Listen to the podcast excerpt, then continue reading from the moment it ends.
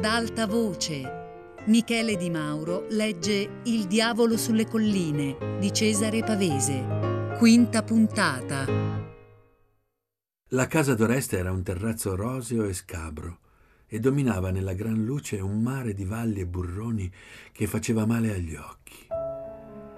Ero corso per tutto il mattino nella pianura, una pianura che conoscevo, e dal finestrino avevo intravisto le rogge alberate della mia infanzia, specchi d'acqua, branchi d'oche, praterie.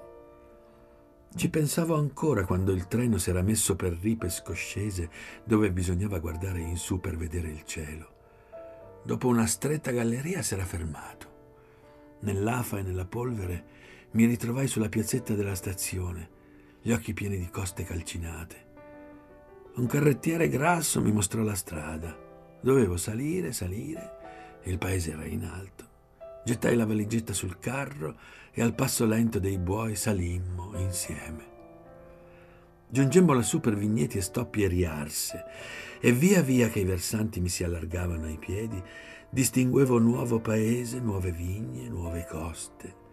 Chiesi al carrettiere chi aveva piantato tanti viti e se bastavano le braccia a lavorarle. Lui mi guardò curiosamente, discorreva alla larga e tendeva a sapere chi fossi. Disse, le vigne ci sono sempre state, non è mica come fare una casa.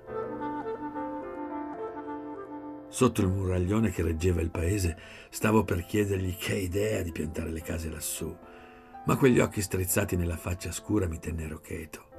Respiravo un odore d'aria mossa e di fichi, che così su quel versante mi parve un sentore marino. Tirai il fiato e borbottai: Che buona aria! Il paese era una viuzza sassosa dove si aprivano cortili e qualche villa con balconi.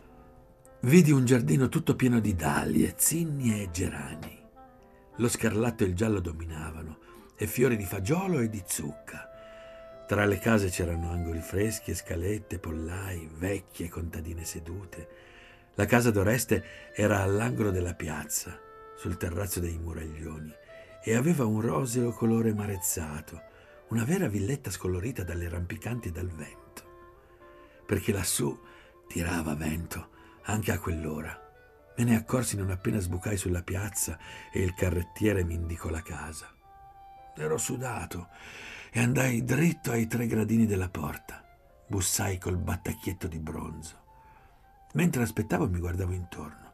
L'intonaco scabro nella luce, un ciuffo d'erba sul terrazzo contro il cielo, il gran silenzio meridiano. Nello strepito del carro che s'allontanava, pensai che quelli per Oreste erano luoghi familiari. C'era nato e cresciuto, dovevano dirgli chissà che. Pensai quanti luoghi ci sono nel mondo che appartengono così a qualcuno, che qualcuno ha nel sangue e nessun altro li sa. Ritoccai con mano la porta. Mi rispose una donna attraverso le persiane accostate. Esclamò, brontolò, si informava. Né Oreste né il suo amico erano in casa. Mi disse di attendere. Chiesi scusa di arrivare a quell'ora. Finalmente mi apersero. Da ogni parte sbucavano donne, vecchie, fantesche, bambine. La mamma d'Oreste, una donnona in grembiule di cucina, mi accolse agitata. Si informò del mio viaggio, mi fece entrare in una stanza in ombra. Quando schiuse le persiane mi accorsi che era un salotto con chicchere e quadri, fodere ai mobili, un trepiedi di bambù, vasi di fiori. Mi chiese se volevo il caffè. C'era un chiuso odore di pane e di frutta. Si sedette anche lei e mi intrattenne col superiore sorriso d'Oreste sulle labbra. Mi disse che Oreste tornava subito, che gli uomini tornavano subito. Si pranzava tra un'ora e che tutti gli amici di Oreste erano bravi. Non facevano le sue stesse scuole. Poi si alzò e disse: C'è vento. E rinchiuse le persiane. Lei ci deve scusare. Dormirete insieme. Vuole rinfrescarsi? Quando arrivarono Oreste e Pieretto conoscevo già tutta la casa. La nostra stanza dava nel vuoto, sulle colline lontane, e ci si lavava in un catino spruzzando le mattonelle rosse. Non si faccia riguardo se bagna per terra, scaccia le mosche. Ero già uscito sul terrazzo, ero già sceso in cucina, le donne lavoravano al camino sul fuoco crepitante. Avevo sfogliato almanacchi e vecchi libri di scuola nell'ufficio del padre, dove questi era poi entrato vociando, ma lo conoscevo già dalle fotografie nel salotto. Questo padre aveva i baffi e mi accese la sigaretta e mi parlò di molte cose. Voleva sapere se anch'io venivo dai bagni, se mio padre possedeva campagne, se avevo studiato da prete come il mio amico. Andai cauto e lasciai che dicesse. Dopotutto, era possibile anche questa. L'ha detto Oreste? Sa come si discorre, mi disse. Le donne a queste cose ci credono, ci vogliono credere. Questo Pieretto la sa lunga sui preti. Ha studiato, tira fuori il seminario e le regole. Mia cognata vuole parlarne col prevosto. Si dice per dire. Non l'hanno ancora conosciuto. Per me, disse l'uomo dei baffi, sono tutte storie di bottega, ma le donne ci perdono la testa. Dice lo stesso anche suo padre.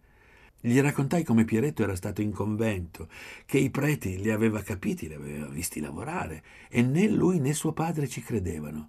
Si diverte, ecco tutto.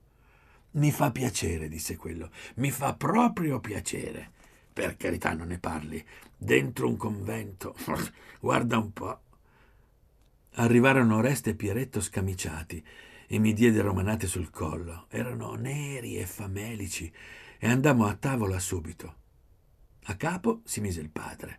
Le donne andavano e venivano, vecchie zie, sorelline. Conobbi la vittima di Pieretto, la cognata Giustina, una vecchia rubizza all'altro capo della tavola. Le bambine scherzavano, la canzonavano, parlavano di certi fiori per l'altare che il sacrestano aveva messo dentro l'acqua benedetta. Venne fuori un'allusione alla Madonna d'Agosto. Tenevo d'occhio tutti quanti, ma Pieretto sembrava avvertito, mangiava e taceva. Niente accadde. Parlammo dei bagni d'Oreste, io dissi che ero stato sul Po a prendere il sole, che il Po era pieno di bagnanti. Le bambine ascoltavano attente. Il padre lasciò che finissi, poi disse che di sole ce n'era dappertutto, ma ai suoi tempi in riviera non ci andavano che i malati. Non si va per il sole, disse Pieretto, e nemmeno per l'acqua. Perché si va? disse Oreste. Per vedere il tuo prossimo nudo come te stesso. Anche sul Po. La madre mi chiese sollecita. Ci sono gli stabilimenti di bagni? Altro che, disse Oreste, e si canta e si balla. Nudi, disse Pieretto. La vecchia Giustina grugnì dal fondo. Capisco gli uomini, disse con sprezzo, ma che ci vadano figliole è una vergogna. Dovrebbero lasciarli andare soli. Vuol mica che si balli tra uomini, disse Pieretto. Sarebbe indecente. È più indecente che una ragazza si spoglia all'aperto, gridò la vecchia. Così continuammo a mangiare con foga e il discorso girava, esitava, correva. Di tanto in tanto erano faccende loro, pettegolezzi del paese, questioni di lavoro, di terre. Ma non appena metteva a bocca Pieretto, il terreno scottava. Non fosse stato che eravamo insieme e il suo contegno diventava il mio, avrei potuto divertirmi, Invece Oreste mi guardava contento. Gli ridevano gli occhi, era felice di vedermi in casa sua. Gli fece un segno di minaccia con la mano, poi con due dita il gesto di chi cammina. Lui non capì e diede in giro una comica occhiata. Credeva che mi seccassi a stare a tavola. Bello scherzo, gli dissi. Non dovevamo farla a piedi. Oreste si strinse nelle spalle. Vedrai che camminiamo per costa e per vigne, mi disse. Siamo qui per andare a spasso. Il padre non aveva capito. Gli spiegammo il progetto di venire a piedi da Torino. Una sorellina d'Oreste fece un verso di stupore e congiunse le mani davanti alla bocca. Il padre disse: Ma c'è il treno! Che senso? Saltò fuori Pieretto. Diventa bello andare a piedi quando tutti vanno in treno. È una moda, come i bagni di mare. Adesso che tutti hanno un bagno in casa, diventa bello farlo fuori. Parla per te che ci sei stato, dissi. Com'è la gente? Disse il padre. Ai miei tempi la moda non comandava che le spose. Ci alzammo da tavola storditi e assonnati. Le donne non mi avevano lasciato un momento il piatto vuoto e il padre al mio fianco non smetteva di empirmi il bicchiere. Vada a dormire, che fa caldo, mi dissero. Salimmo nella stanza torrida noi tre. Per rianimarmi mi lavai la faccia in quel bianco catino e dissi a Oreste Quanto dura la festa? Che festa? Siamo all'ingrasso, a quel che pare. Qui si mangia una vigna per pasto. Pieretto disse Se venivi a piedi. Oreste rideva, nella screziatura delle persiane accostate. S'era sfilata dalle spalle la camicia e mostrò i muscoli neri e rotondi. Si sta bene, disse, e si tuffò sul letto. Oreste ha preso gusto a ballare e toccare, disse allora Pieretto. Sul ballo sembrava dentro il mare grosso. Ancora sente odore di mare quando vede una ragazza. Queste campagne sanno odore davvero, dissi facendomi alla persiana. Guarda laggiù, sembra un mare. Pieretto disse: Il primo giorno ti è concesso. Guarda pure il panorama, poi domani la smetti. Li lasciai ridere e parlare un po' a modo loro. Siete allegri, dissi. Che succede? Hai mangiato e bevuto, cosa chiedi di più? disse Pieretto. E Oreste, vuoi fumare la pipa? Quel tono di congiura nella stanza buia mi metteva a disagio. Dissi a Pieretto: Hai già spaventato le donne di casa, sei sempre lo stesso. Finirà che ti cacciano via. Oreste saltò a sedere dal letto. Niente scherzi, dico. Starete qui per la vendemmia. Che facciamo in tutto agosto? brontolai. Mi tirai la maglietta sul capo per toglierla. Quando ne uscii sentii Pieretto che diceva Ma è nero come un gambero anche lui. C'è il sole in po' come in riviera, brontolavo, e di nuovo quelli a ridere. Cosa c'è? Siete sbronzi. Facci vedere l'ombelico, disse Oreste. Scostai per gioco la cinghia dei calzoni, mostrando una striscia di ventre pallido. Quelli sghignazzarono e urlarono: L'infame! Anche lui! Si capisce! Sei ancora segnato, ghignò Pieretto in quel suo modo sputacchiante. Verrai nel pantano anche tu. Qui non si hanno riguardi. Al sole non si deve nascondere niente. Ci andammo l'indomani.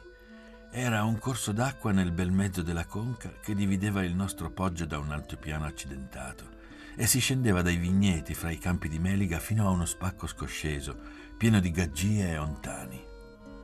Là dentro un filo d'acqua formava stagni successivi e uno ce n'era in fondo a un pozzo da cui non si vedeva che il cielo e il ciglione di rovi. Nelle ore bruciate ci batteva il sole a perpendicolo. Che paese, diceva Pieretto. Per mettersi nudi bisogna entrare sottoterra. Perché il loro gioco era questo.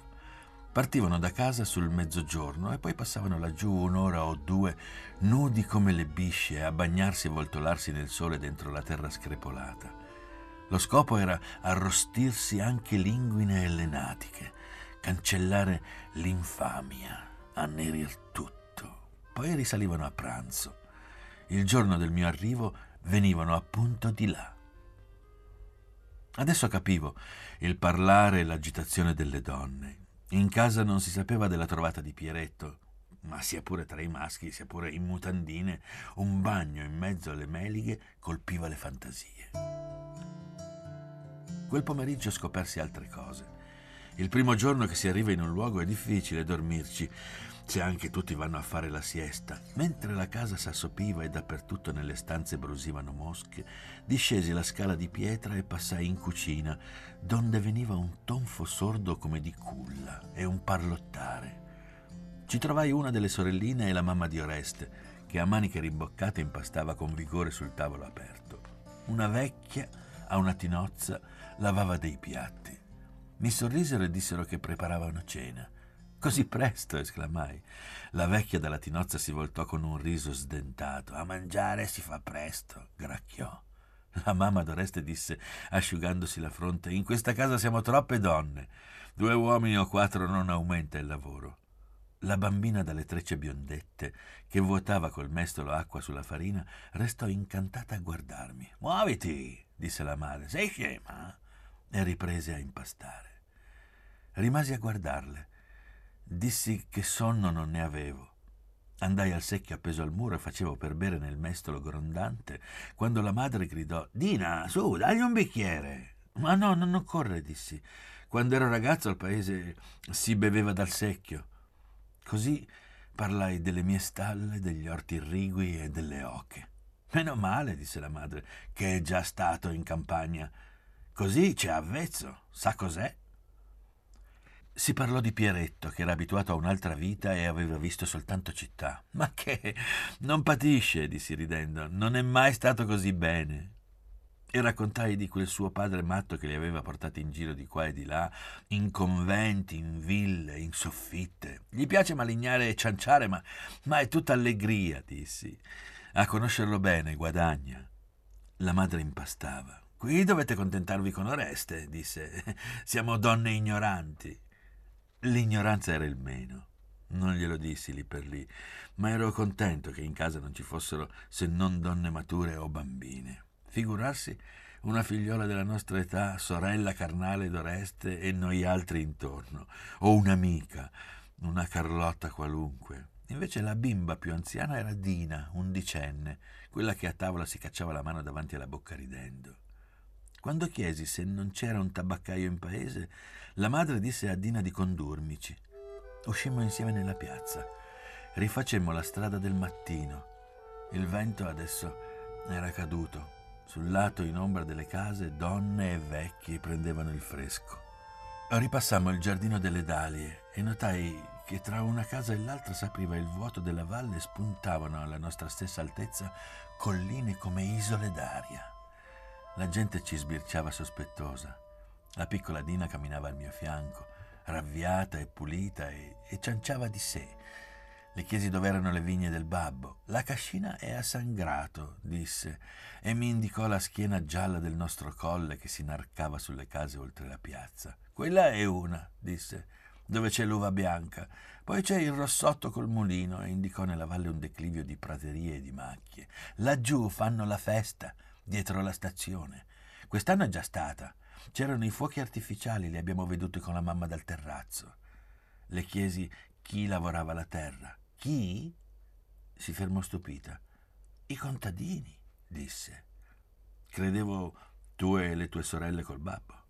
Dina fece un ghignetto e mi guardò dubbiosa. Oh, proprio, disse, non abbiamo tempo. Noi dobbiamo pensare se hanno fatto i lavori. Papà li comanda e poi vende i raccolti. E a te piacerebbe lavorare la terra, dissi. Fa venir neri. È un lavoro da uomini. Quando uscì dal negozio, uno scantinato che sapeva di zolfo e carrube. Dina mi aspettava seria seria. Tante donne prendono il sole al mare, dissi. È di moda annerirsi. L'hai già veduto il mare? Dina parlò di queste cose per tutta la strada. Disse che al mare ci sarebbe andata sposandosi, non prima. Il mare è un posto dove soli non si va.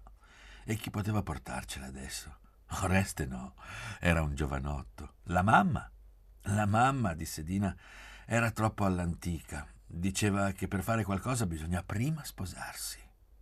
Andiamo a vedere la chiesa? dissi allora. La chiesa era in piazza, grande, di pietra bianca, con angeli e santi nelle nicchie.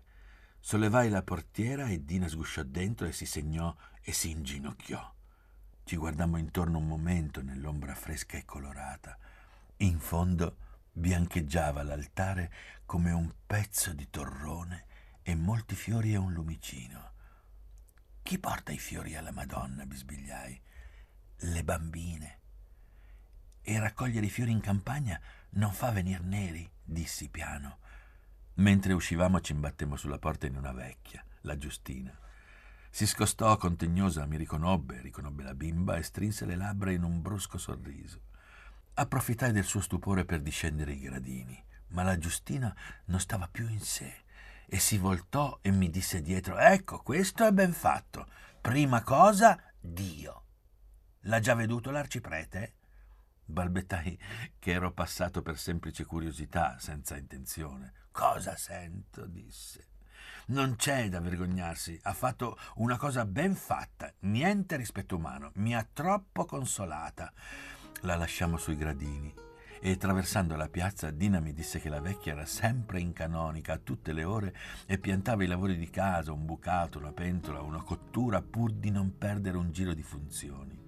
Se tutte facessero come te, le diceva la mamma, dove andrebbe la casa? In paradiso, rispondeva la Giustina.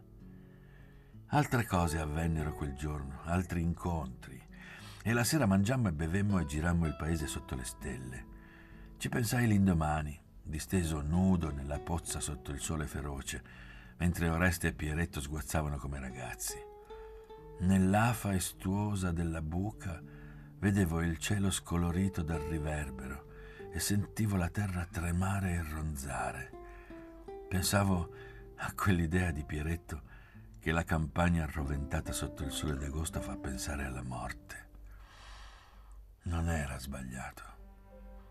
Quel brivido di starcene nudi e saperlo, di nasconderci a tutti gli sguardi e bagnarci annereci come tronchi era qualcosa di sinistro, più bestiale che umano. Scorgevo dall'alta parete dello spacco affiorare radici e filamenti come tentacoli neri. La vita interna, segreta della terra. Oreste e Pieretto, più avvezzi di me, si voltolavano, saltavano, discorrevano, presero in giro anche i miei fianchi ancora pallidi. Infami. Nessuno poteva sorprenderci là dentro, perché le meliche scosse fanno uno scroscio rumoroso. Eravamo sicuri. Oreste, disteso nell'acqua, diceva «Prendete il sole dappertutto. Diventeremo come i tori». Era strano pensare di laggiù al mondo in alto, alla gente, alla vita. La sera prima eravamo andati per il paese, al muricciolo della piazza, riscaldati dal vino e dal fresco, e avevamo salutato e riso, incontrato gente, sentito cantare. C'era un crocchio di giovani che gridavano saluti a Oreste, c'era il parroco che passeggiava nell'ombra e ci teneva d'occhio. Parole e scherzi scambiati sotto le stelle senza vederci bene in faccia con una donna, con un vecchio, con qualcuno di noi, mi avevano dato una strana allegria, un senso festoso e irresponsabile che gli assalti del vento tiepido, il dondolio delle stelle e dei lumi lontani allargavano a tutto l'avvenire, alla vita. I bambini sulla piazza si rincorrevano assordanti. Avevamo fatto progetti, fatto nel nome di borghi disseminati sulle coste e sui ciglioni, parlato dei vini da bere, dei piaceri che ci attendevano, della vendemmia. A settembre, disse Oreste, andremo a caccia. Allora mi ero ricordato di Poli.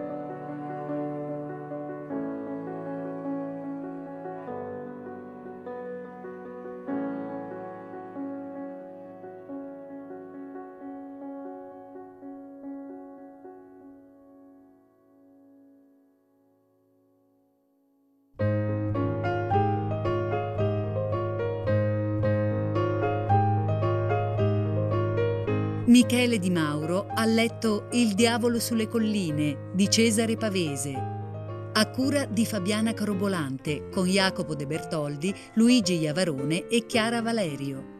Tutte le puntate su Rai Play Radio. Ad alta voce è un programma Rai Radio 3.